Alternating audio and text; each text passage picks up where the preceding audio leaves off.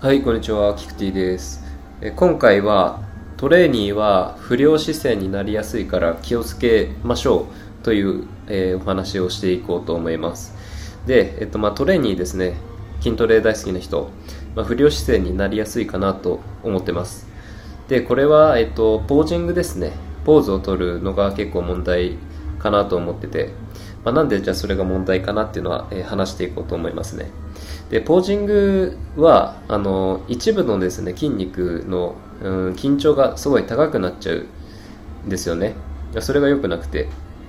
まあ、特にあのなんだろうなフロントポーズとかなんか取るじゃないですか。トレーニーの人。鏡の前とか、まあ普段なんだろうな歩いてる時も癖じゃないですけど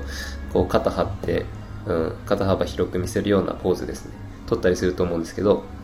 まあ、そうするとですね肩甲骨をこう外に広げてでなおかつこう三角筋チューブをぐっとこう収縮させるように、えーしなきゃいけないと思うんですけど、まあ、そうするとまあ三角筋が硬くなっちゃったりしますね。であと上腕骨腕の骨もうんちょっとこう内側にひねるような感じになったりもします、まあ、そうするとですねあの肩の怪我を引き起こしやすい不良姿勢が出来上がりますね。であと鎖骨も下がったり、えーくる下がったりしてくるんで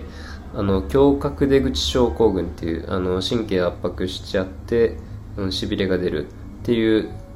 うやつになる可能性も出てきます。なのであのポージング大事だとは思うんですけど大事というかまあ大会出る人とかは大事だと思うんですけどあのまあ、普段からですねちょっとずっとそういうポージングの姿勢を取るのは良くないかなと思います。なので、え気をつけてみてください。